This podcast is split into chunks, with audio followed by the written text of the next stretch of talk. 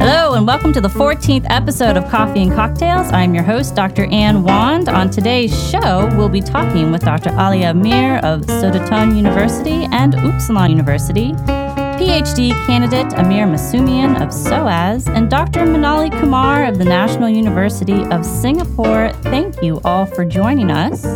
Thanks for having us over. It's a pleasure. Thanks. Um, Today, we'll be discussing a much heated debate on diversity or the possible lack thereof in Western academia.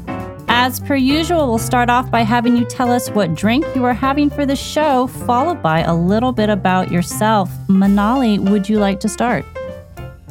Sure. Um, I'm in New Delhi right now, so it's a bit late for coffee. I'm sticking with water. Okay. And um, I finished my PhD in political science recently from the National University of Singapore. Um, I grew up in India and I have spent most of my life um, studying in the West, in the US, in the UK. Uh, spent some time in Switzerland recently.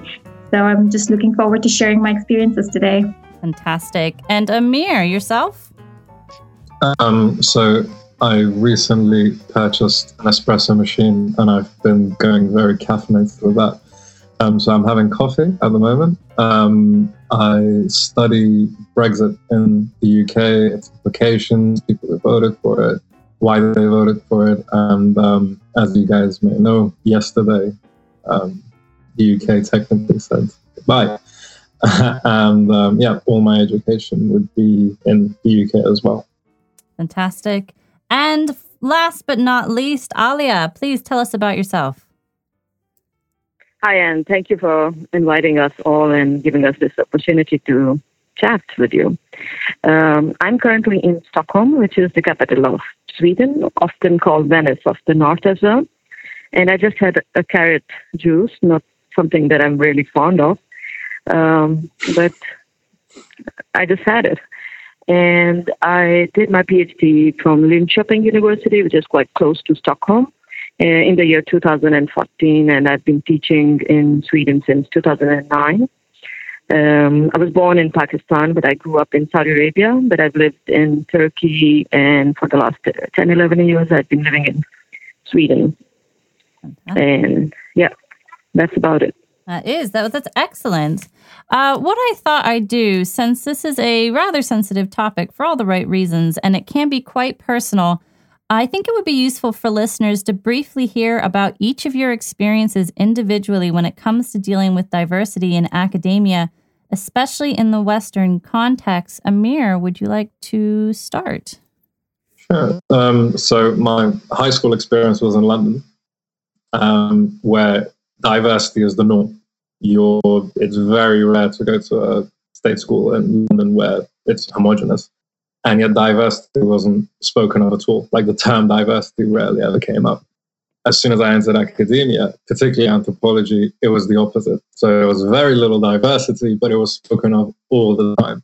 And um, it, the kind of lingo that people were talking about was very social sciencey, and I had no idea what people were talking about, even though it was technically about kind of diversity and the experiences that I had growing up. But luckily, I had a supervisor who was from a very similar background, and I kind of find the space to share these kinds of anxieties about feeling alienated from the lingo and the general concept. And I felt like because of the fact that he could relate, there was this kind of horizontal relationship rather than a top down approach, which, um, yeah, which I'm really hoping will happen more in academia. Best of luck with that. Thanks. uh, Manali, could you uh, tell us about your experience? Sure. So, um, you know, I spent, I've had all my education from my bachelor's to my um, my PhD in places other than my country of origin, which is India. Uh, and so I think it's just been very different experiences with diversity in very different academic spaces in the different countries where I've been. And so, you know, uh, the US was very interesting when I did my undergrad in Washington, D.C., and that was, you know, a great experience for me personally because I got a chance to meet so many people from so many different countries as part of that experience. And it was the same in um, in the UK when I was doing my master's. And I think part of it might be because I've studied international relations, and that typically attracts a very, very diverse student body as well.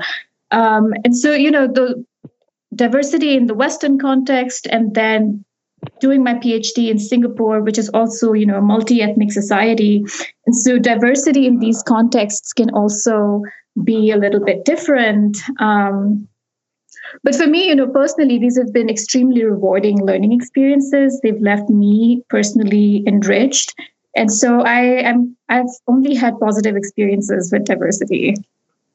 I think that that is um, really good, and that's one of the reasons I I kind of wanted to have all three of you. And don't worry, Alia, we'll get to you next. Is that it seems that all three of you are going to have your own personal experiences, and with that, there is going to be, dare I say, a diverse range of opinions and perspectives. And I think that that also will hopefully contribute to the conversation. Um, but Alia, could you tell us about your experience dealing with diversity in academia, particularly in Sweden? Uh, yeah.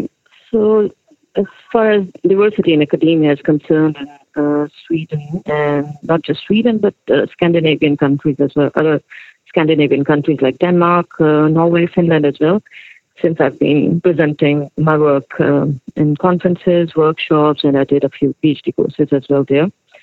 Um, as a linguist, I haven't met many people from uh, non Caucasian backgrounds in the Scandinavian countries. I know there are many uh, people from other, uh, other backgrounds, like Asian and African backgrounds in the in, in UK, for instance. But in Scandinavia, uh, there's still uh, they're still less than UK. They're more, for instance, in Norway and Denmark than Sweden as well. Uh, when I did my uh, PhD from uh, Linköping, which is a much smaller uh, city than Stockholm, uh, then I believe I was the first woman who was non-European in our department who did a PhD. So it was both a learning uh, moment for me as well as for our department uh, when I did my PhD. There are many uh, women and men from uh, in the technical field and the natural sciences, but I believe there are less in social sciences and linguistics. Um, and that's uh, one thing. But div- diversity in academia to me is also the books we read. Uh, the theoretical perspectives that we take, the methodologies, mm-hmm. the philosophies, which is, I think, very um, Anglo or Eurocentric, the things that we study mm-hmm. in the social sciences. Mm. Um, so that's my, one of my concern as well, not just having people from diverse backgrounds, uh, because that, of course, helps in developing the ideas and co-constructing a better world for sure. Um, but the books that we read are very limited to uh, European contexts. Mm. Well, and I think that ties in quite well with the next thing. And again, directed to Alia, but feel free to jump in. Um, because Alia, you mm-hmm. state mm. that diversity means different things to in different mm. people. How do you think diversity is expressed in a Western academic context? And you've already talked about, you know, the literature being a concern for obvious reasons, and this idea of um, mm-hmm. sort of the European model being the top model, and then everything else is sort of secondary or tertiary. Um, could you kind of add to that in any way? Yeah. So, as I said, diversity uh, does really mean different things to different people. And since I've, I've been working in departments or have had education where the studies were mostly focused on European studies, and I did not have a single person from, let's say, um, Chinese philosophy or uh, Indian philosophy or African philosophy. And we were studying sociolinguistics and we were studying linguistics. And we had a German philosophers, German linguists, French, uh, maybe, and but Swedish and uh, so many others as well. So that kind of limits to our understandings. And then we don't actually have a uh, solid understanding of the diverse worldview. Mm. And also um, including uh, the fact that uh, diversity in academia in the European context is uh, a different thing, but also if you think about South Asian context and mm-hmm. Middle Eastern context or African context as well. The models that we have in Pakistan, India, or uh, other Middle Eastern countries, they're also exactly the same as what we're talking about right now, the European models. So if I were to obviously study something uh, related to linguistics or philosophy, then the philosophers or linguists would again be the same. So it's not about geographical uh, being uh, in a in a different context that the things will change. So it's the same model uh, that others are following as well. Interesting. Um, and it probably needs a revolution, I guess, of some sort. Uh, Manali, you're nodding so your head. Yeah, feel free to add it. Yeah, jump in. I, I really relate with that, you know, because one of the reasons why I um, opted to pursue my PhD in in Singapore was, you know, I thought, well, I've I've seen how Washington D.C. looks at the world, and I've seen how London looks at the world. It'd be interesting to look, you know, to get a sense of the Asian perspective. And it shouldn't have been surprising when you know that when the entire phd program trained us in the western canon right? There was there was absolutely no engagement with non-western perspectives in political science. And so we see that you know even when concerns and issues local issues are being studied in places outside the west they're being studied through the theories and the concepts that have been developed in the West by, even if they're non Western scholars, they've been trained in these Western traditions. And so the hmm. diversity of ideas is, you know, we don't really have that. If it exists, it exists in the fringes. I mean, you don't see these ideas printed in any of the main journals. Um, that you know that we take seriously when it comes for publications and impact factors and these things you know filter down. You'll read articles that use german words and french words and you know half the times i have no idea what they mean and i don't know what they mean so you're not alone. Yeah and they leave them untranslated right? And i wonder like what if i just threw a little like urdu something or a little hindi something i think you should like, will that even make it past Um, so I think, yeah, there is, you know, there is um, a lack of diversity in how we talk about diversity mm. within academia, especially. Mm. Amir, any thoughts? Um, yeah, it sounds very exciting to be able to put in Urdu Arabic words within the kind of um, academic canon. I think, you know, that is a kind of way to kind of expand that way of thinking, you mm. know, because hmm. a lot of the words, a lot of they can be translated. Like there are words for um, being interdisciplinary from across the board, or like um, you know forms of power, discourse. You know, there are other variations of the way of saying things. But if it's kind of homogeneously European, then it's no wonder that it reflects that particular mind state. Well, and I'll be yeah. honest, if I hear the word milieu one more time, I might strangle someone. So it's a personal opinion. Uh, Manali, one thing you mentioned is that there seems to be higher barriers to integration for non Western academics who work in the West, um, since they need to break preconceived cultural expectations with their Western colleagues. You know, we're talking vocabulary aside, we're just going to throw ourselves in there. Um, yeah. Why, why do you think this is the case? I think, you know, on a very basic level, um, there can be very different rules for interpersonal communication in different contexts.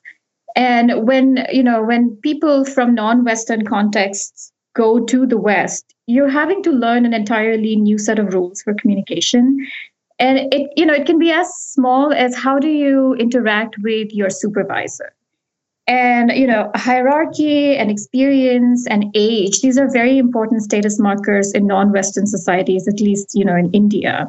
And so there's an expectation of treating your superiors with a lot more deference than you would in the west. Uh, and so you know these kinds of things are more challenging when you're coming into communities which may be less aware of you know your own cultural background.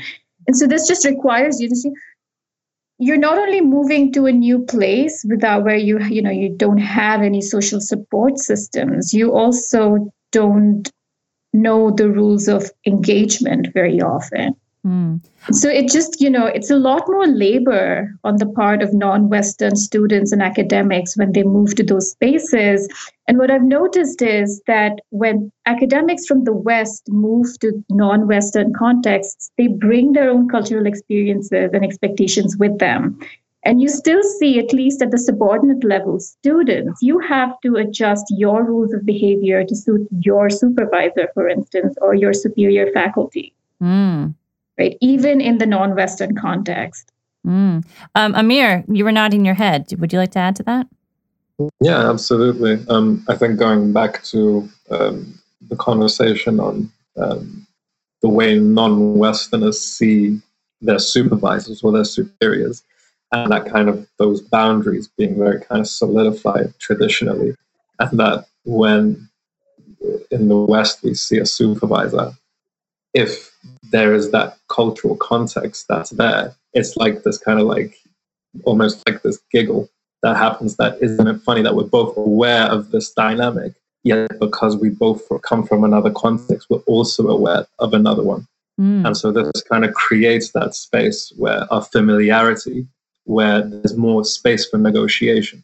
Whereas mm-hmm. if it's two kind of perspectives that come uh, come together without there being any kind of zone of contact, there's there's a lot of space for confusion. There's a lot of space for um, miscommunication mm, that occurs. Right. Whereas if there's this kind of if one is familiar with those kind of cultural expectations, then it provides a lot of um, familiarity actually know, and more hmm. space for um, open communication. Well, I think what's interesting about that as well is, you know, we talk about a non Western to a Western context, but uh, this might surprise you, but Americans have a reputation of being quite blunt.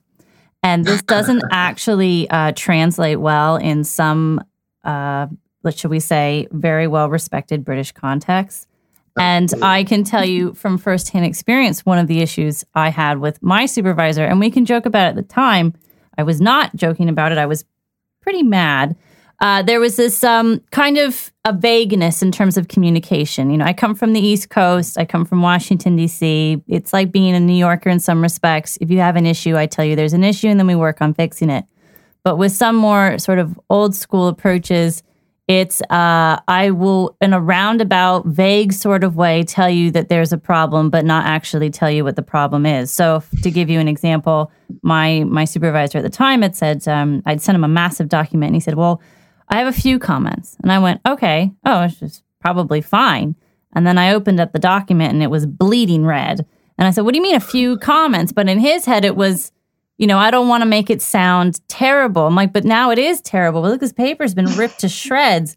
And we, it took years to come to an agreement of how, how do I tell him I need to be, I need him to be honest with me. I'm not going to cry about it. But if you're not, but in his head, he thinks he's, um, easing his way into it. And so even, even within, you think that there's similarities, but the reality is there can be a lot more differences, even Absolutely. if you are, so to speak, from, from the West. Ali, I don't mean to cut you off. Did you have anything you wanted to add? Yeah, um, um since you mentioned your PhD supervisor, and I believe Amir was talking about communication, uh, I think uh, for me, uh, my experience with my PhD supervisor was quite, as I said, unique in the sense that it was a team of four people. We, I had two supervisors, and as I said, that there weren't many uh, non-European women before um, I started my PhD in that department. So it was a lot, um, a lot of um, understanding each other's personal styles, as well as the culture of the department and what we were working on. Uh, so I believe our identities, uh, whichever background we came from, since two of my supervisors were uh, from Sweden and one was from Britain and I was from Pakistan. And there was a lot of negotiation of understanding different things. Mm. But once that was done, and we created a, um, a personal code of uh, for um, uh, code for for group uh, for people in our group, uh, so it kind of worked. But uh, there are obviously hierarchies between PhD students and uh, supervisors. They have more power and I was a woman and there were three men. So there was a lot of negotiation, but once it was done, it wasn't our identities that were actually displayed like all the time. Mm, mm. They were like different identities, not our ethnic identities. I mean, so many different identities. PhD student, a newcomer to the department, uh, an established professor, uh, man, woman. So a lot. There were a lot of things, but all three of them had in common uh, their European background, and I was a brown woman. But um, it did work out well uh, in the end. But obviously, there were miscommunications and communication breakdowns. Uh, but not all the time. Just like if I would have done a PhD, let's say in Turkey, in India, Bangladesh, or wherever.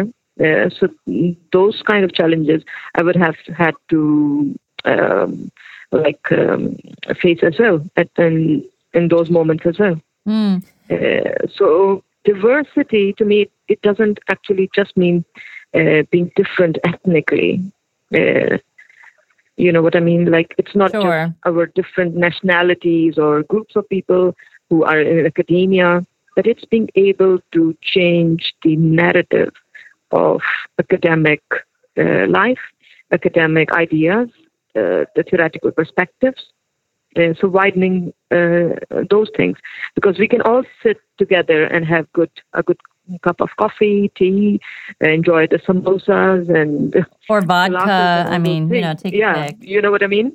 Mm, Yeah, absolutely. it's not just that. It's more. It's more than uh, that. Mm. Uh, Manali, this kind of ties into something you had also mentioned um, because you talked about how Western universities need to be more aware and sensitive to the different norms of behavior expected of international students and staff who find themselves adjusting to Western contexts. And I think, Alia, you make a, a really good point in that, yes, okay, there might be differences in terms of, you know, cultural differences or ethnic differences, whatever you want to call or just Mhm. being a person, you're going to have differences. Right. Um, but there are Yeah, ways in which yeah. you can negotiate that, and, and in order to create more of a um, uh, a relatable atmosphere.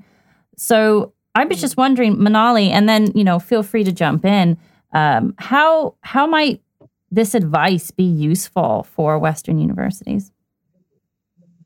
I think it's just, you know, it, just small changes, right? If we start being aware of the fact that people have different cultural experiences, and especially when you know that there are um, new people coming into your department, I think just small steps to create a more collegial and welcoming atmosphere, you know, organize more social events. I've been to so many departments where there's just not much of a community atmosphere. And as a new Mm. person, that can just be even more isolating Mm. um, I think just if people consciously made more of an effort to create a sense of community within the workspace as well and have more open conversations um, or attempts to negotiate these cultural differences, just acknowledging them, I think, would make a huge difference. I think that's good. Um, I think um, I think I just you know there's there's so much to unpack from that because again you know just trying to get academics socialized can sometimes be a challenge. But I do think that um, it's good for everybody, dare I say, to work on their people skills, and I think that that is a very good way to go about it.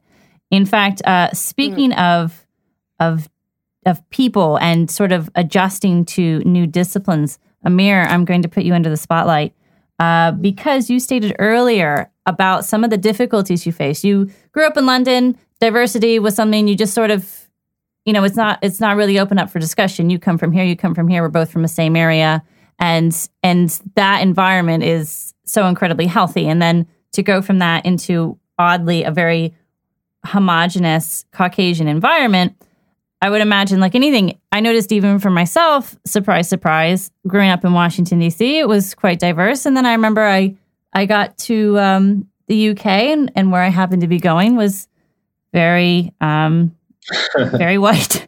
And I, I did say to a friend jokingly, I said, You're right, we all look the same. And I think that that was something I hadn't really expected. And everyone was named John or Mary. And I, I just it, it, it was an adjustment even for me and i know i laugh about it but it does go to show there seems to be a bit of a disparity there mm. and so i thought it was really interesting how when you started your degree you felt this like it almost like wasn't for you. And I was wondering because you also talk about, you know, thanks to your tutor, you said that it was entirely possible to weave in a diasporic identity with a discipline that is founded upon liminality. Could you please tell us, kind of unpack that a bit more and tell us what you mean by that? Sure. As in, I'm, I'm sure anyone who's kind of diasporic has this kind of feeling where the parents always make you feel like home is actually somewhere else. Mm. Like this is kind of like an airport, you know, like, and so you're in that constant state of uncertainty. Mm, and, that's interesting. Um, and when I entered anthropology, or discipline in itself, it kind of felt like um, what my tutor managed to do was to kind of uh, make me aware of the fact that as an anthropologist, you kind of have to find home in different places and you have to be open and to adapt to things that you never thought were even possible, you know? Mm. And, um, you know, when when he was kind of uh, when he was describing his own field work, it's kind of one of those things where when you see someone else do something, it instantly becomes possible for you. you know? mm. And um, uh, this kind of yeah, I guess um, uh, the adventurism, a lot of it was, um, you know, this idea of the white anthropologist who's the explorer who's going to go to this nice exotic culture and bring back all the kind of. And we will get into that, by the way. We're not escaping that, just so you know. We're bringing out um, all the stuff. And um, yeah, it was just kind of like a different perspective that made me realize that actually anthropology doesn't does not necessarily have to be one thing. It can be viewed from and interpreted in thousands of different ways. You know, Absolutely. and uh, yeah, to use a, your favorite word, there's a milieu of different interpretations. Oh, oh I might hang up with you. Oh, this gives me the creeps. Um, um, so one of the things I'd like to unpack just a bit more. And um, Ali, I don't know if you've had this experience, Manali. Maybe you have. Um, but because Amir and I are both anthropologists, one of the things that we talked about is this idea of dealing with um, controversial concepts. And one thing mm-hmm. that we had talked about, uh, not to name names, is that we had both attended quite liberal universities. And uh, one thing that Amir had mentioned, and again, this is something I had noticed for for quite a while and sometimes you need to hear it from the other person to be like, yes, yes, I'm glad I'm not the only one that thought this. Is that uh, this idea of of race in some liberal universities? There tends to, and I'm not saying it's it's a blanket statement for everybody, but there seems to be an mm-hmm. opinion that the concept is quote unquote covered. You know, we've already talked about it. It's like flogging a dead horse. We don't need to talk about this anymore. And the result is mm-hmm. one where there might be little to no room for alternative opinions, which could quite right. possibly result in a somewhat closed minded atmosphere. And now that I've put that out there, um, mm-hmm. I was wondering how um, that might might be problematic. Uh, Amir, feel free to start, and then you know you guys can join in. Sure. As mm-hmm. particularly with a lot of sensitive concepts. I felt like oh yes, it doesn't good. have to be. This is just an example. It could be sure, sure. all sorts of stuff. You know, academia is really good at teaching how to perform that being progressive. You know, where praxis for race theory often is very exclusive for the classroom. So in like a tutorial and someone someone will acknowledge you know as a white male then and then and then and then the performative aspect that's how one, one conducts oneself. And when one writes in, in, the academic literature and those same people you often find that when there's someone who provides an opinion outside of that zone of comfort the performance kind of shakes up and suddenly there's a bit of a silence like oh why did you why did you break this kind of nice neat uh, you broke the code the unspoken the code, code the the Tetris yeah. was gone, and then um, you know afterwards in private, like people should not and say, "Oh, that's very interesting," but in private. Uh, they'll be like, "Oh my God, did you see that? Wasn't that awkward?" And this often forms a kind of exclusion, you know, yeah. where when someone points out a problem, they become the problem. Absolutely. Instead of like, you know, Alia, did you have anything uh, based off your experiences? Uh, yeah, I was actually um, thinking about the inclusion and exclusion. Uh, it's not just the um, the not done in like just social settings, but it, it's done in so many different ways. Um, like for instance, if you go to a conference, uh, which means that there are people from different backgrounds and a, a different uh, hierarchy of uh, their educational level and experience. So if there are like famous professors or people uh, who are well known and um, uh, like in any field, right? Uh, there are people who are plenary speakers. You have, as a as a person of color, you have less access to them. Uh, it might sound strange than the other people. Hmm. Could you uh, explain that a bit more? That would be helpful. Yeah, I mean, like in academia, uh, when we write our dissertations, our thesis, our articles, uh, journal articles. So once they are published, I believe it's not just um, uh, that how well a paper is, but how social you are, how connected you are with your network and your community, that you get cited. Uh, and mm-hmm. conferences are those places where you actually get to know people, right? Mm. And when they're all already uh, Anglo uh, cultural codes, or Euro, uh, um, European cultural codes where people are already connected. So let's in a conference, if there is a plenary speaker whom uh, whom uh, who has a very difficult name, but everybody is calling him uh, with his nickname. Uh, then, as a person of color, uh, reaching out to that person, it's it's a kind of um, not possible for you. Mm. Unless and until you have worked with that person, uh, there are so many other social bonding features, like, for instance, uh, I'm going to um, um, go a bit more controversial here. So That's let's okay. say uh, after yeah. So after dinner, for instance, um, everybody is having wine or alcohol, and if you're not having a, um, a glass of wine, then you're excluded. Mm. Um, and those are the bonding times and researchers uh, form groups. Mm.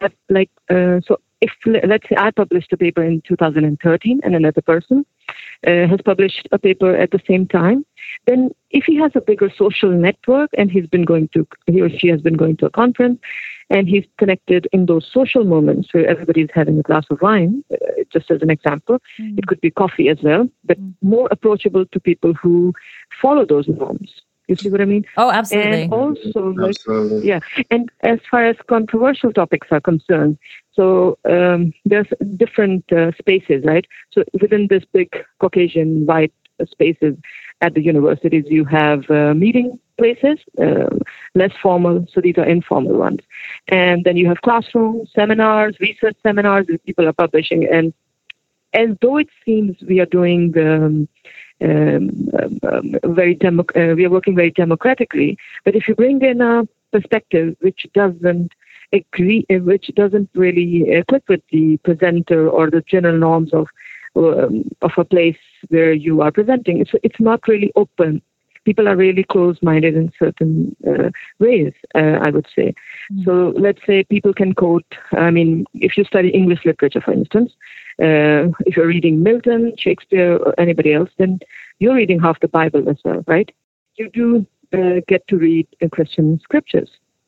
Yes, and yeah. It's not just done in the European contexts, but uh, all uh, Muslim countries where people are studying English literature, they're studying uh, the Christian scriptures as well, but as neutral, objective um, researchers.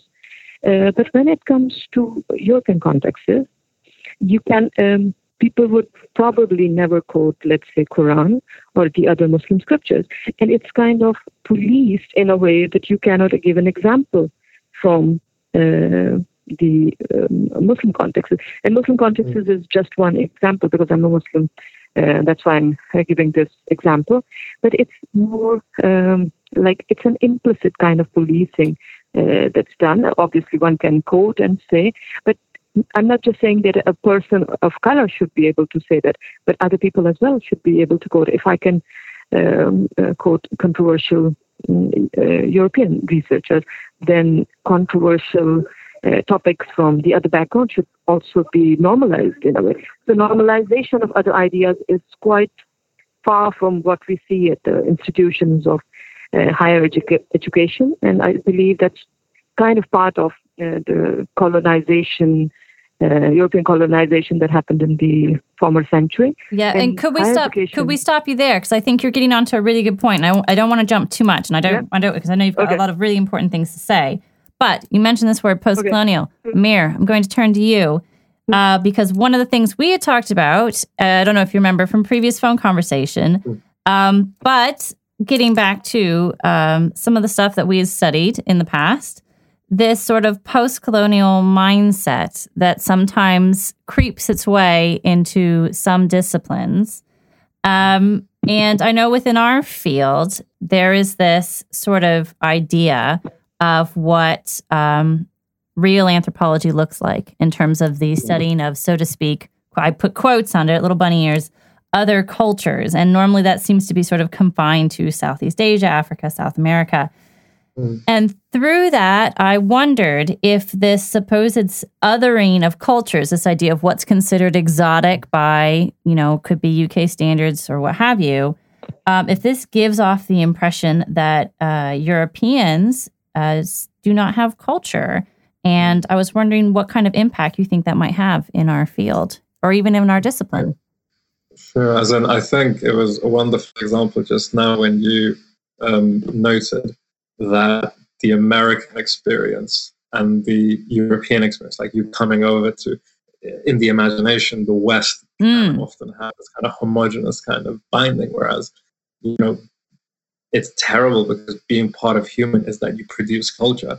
And the, the problem with taking whiteness as not having culture is, on the one hand, there's a dehumanizing aspect, but also those within academia can also see that position as kind of like post-human that they're you know that, that that they're kind of beyond this aspect of humanity now. They kind of like act as butterfly collectors where they take a bit from this culture a bit from that culture. They bring it to the university and we kind of analyze the uh, the wings. But i think that you know more and more um, what i would like to see essentially is a lot of uh, every culture studying every culture, not necessarily also studying within their own culture kind of thing. And that's a kind of really blend this understanding of one studying the other. And you always find familiarity and strangeness both within the self and outside of the self. And to kind of like juxtapose those things for me is is where I would like the discipline to be, not necessarily this kind of homogeneity of knowledge being focused into one region of the whole of the world, essentially, to kind of reverse the shift a little bit. Yeah, you know, culture is everywhere. I think is I think is what you're you're kind of getting at. And if I could sort of transition now into gender, because it's not really something we've had a chance to talk about yet, uh, Manali, you had an interesting comment from one of your male colleagues um, again, we all know that in academia, job precarity is rife. It is what comes with the package if you choose to stay down this very rocky, bumpy path. Uh, one thing yeah. you had talked about, Manali, is you mentioned a concern that came from one of your white male colleagues when he expressed his fear at losing out on professional job opportunities because of the need for diversity in academia. As he put it, You'll be fine. You're a brown woman from the global south.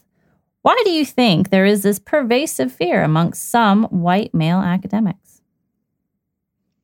Look, I think, you know, the the reasonable response is that there are far fewer jobs out there than there are PhDs, right? And so the, the, job market is just not keeping up um, with how many people want to be in academia.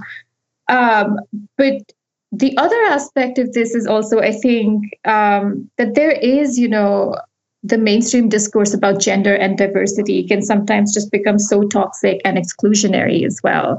Um, and so, a lot of the times, what people are just so hyper aware of their race and gender identities constantly in interactions with each other at the moment that I think it just makes you doubt each other's, um, you know, right to be in places sometimes.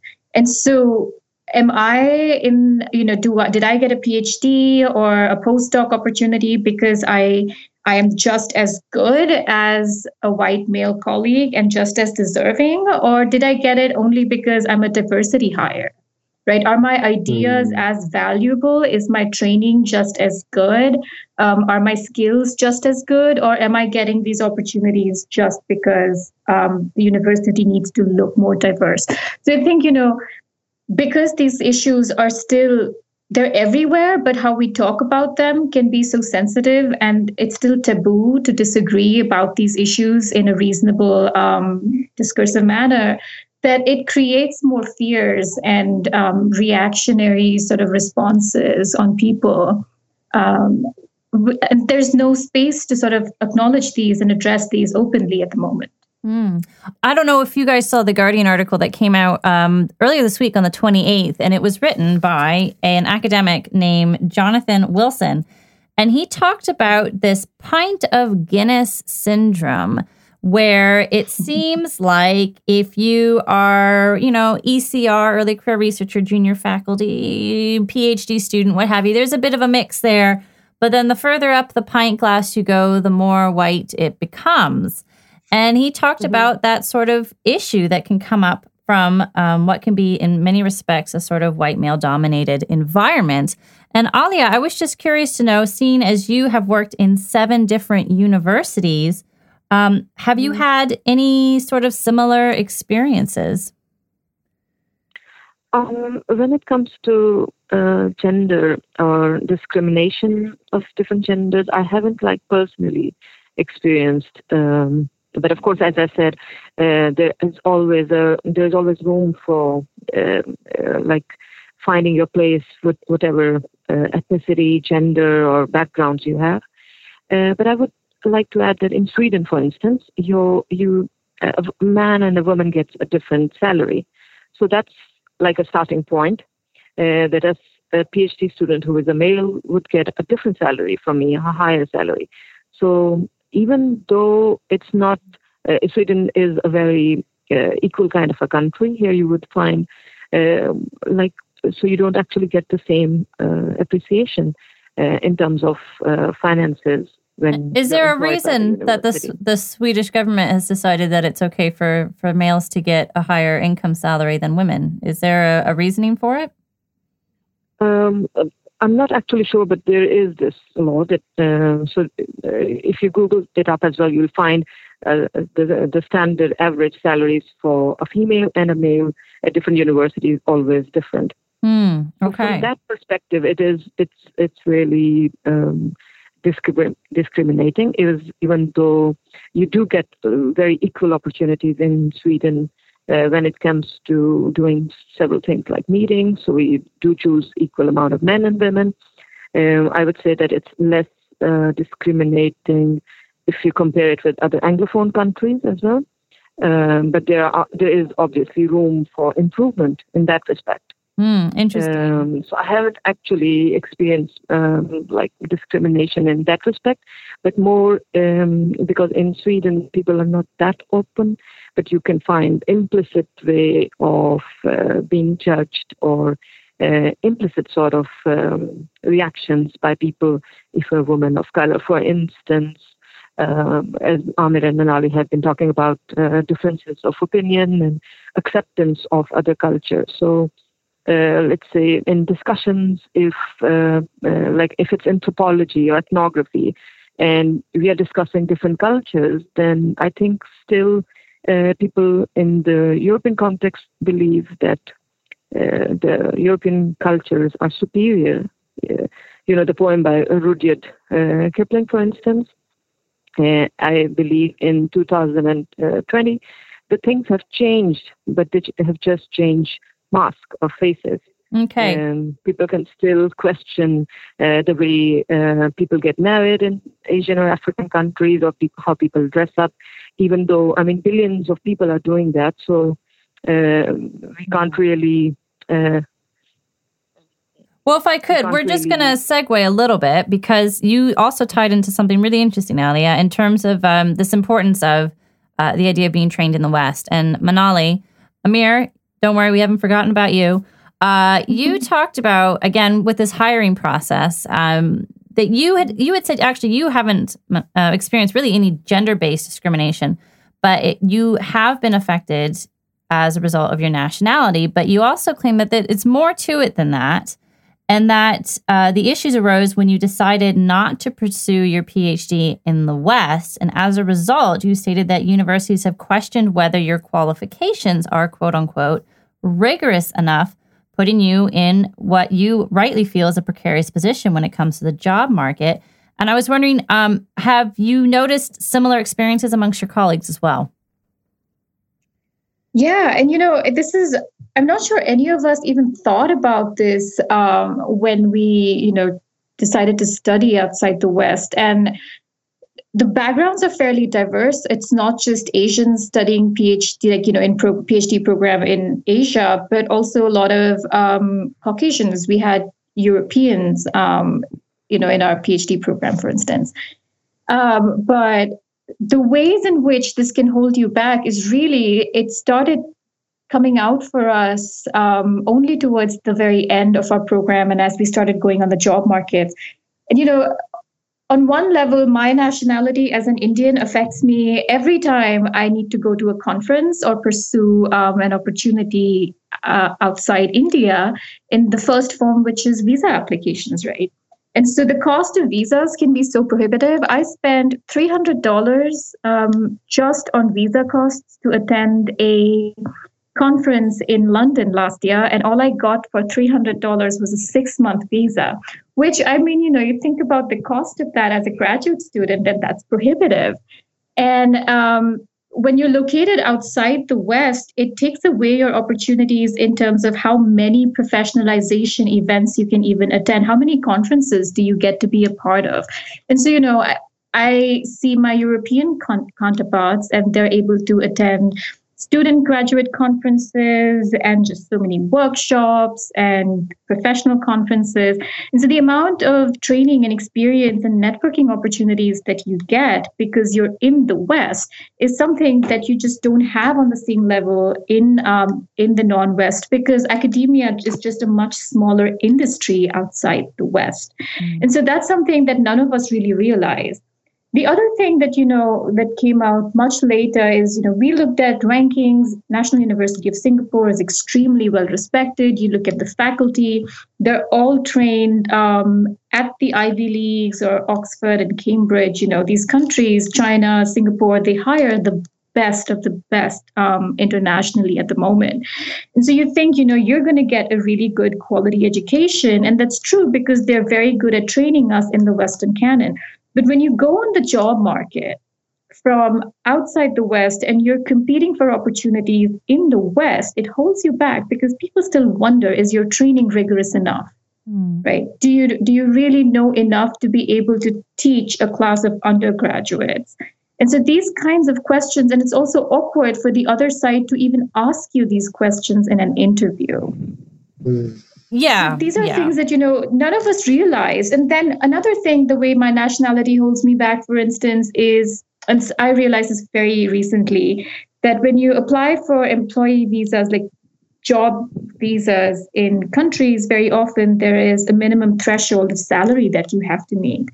And what salary? What are you talking about? You got a salary? So if you want to, so well, there you go. So I can't even be free labor because you don't get visas if you're if you're not making a minimum amount of money, and postdoc salaries are often far lower than that. And so you don't even really get to compete for a lot of opportunities that you're very well qualified for. Mm. Well, if I could, uh, we're going to have to wrap this up quite soon. Amir, did you have any comments you'd like to make? Um, I guess what's exciting is this platform, really.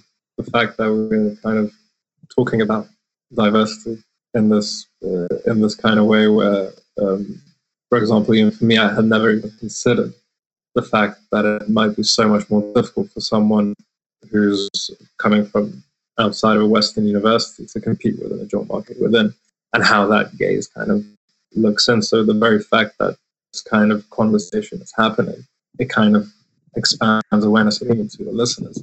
mm. about things that they weren't aware of. And I guess that is the point the diversity of perspective and experience. And I mm. think um, there needs to be more platforms like this, actually. Sure.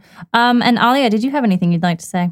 No, I would uh, just like to say that uh, we should have more of these opportunities, these spaces where we can discuss more openly um, uh, without fear. Uh, so thank you for organizing this. Maybe we should have continuation of dialogues of specific kind of uh, challenges people from diverse backgrounds mm. have in the higher educational institutions. Mm. Thank you again. Sure. Well, I think what I'm going to do is rather than ask this question to all three of you, I think what I'm going to do is just ask it to the world as sort of a wrap up here. Because Manali, you had said that there was a question that sort of came to you, um, and, and you put to me, you said, How much does academia actually value diversity? You said while departments are aware they need to have more diverse faculty, academic institutions still want individuals who have been trained in the West. So I think what we need to do, as you had mentioned, is we need to ask ourselves what sort of message are we sending specifically to academics from abroad and, you know, possibly even to future students who are thinking about doing, um, dare I say, higher education outside of just a master's degree. Uh, and with that, I would say that's it from us at Coffee and Cocktails with your host, Dr. Anne Wand. I'd like to thank Dr. Alia Amir, Dr. Manali Kumar, and Amir Masumian for joining us at the studio this afternoon. For those of you who've enjoyed the show, please feel free to subscribe to our podcast as well as explore our Facebook page and blog. You can also follow us on Instagram and Twitter where you can learn more about upcoming episodes. Otherwise, that's it for now. Thanks for listening and have a great week.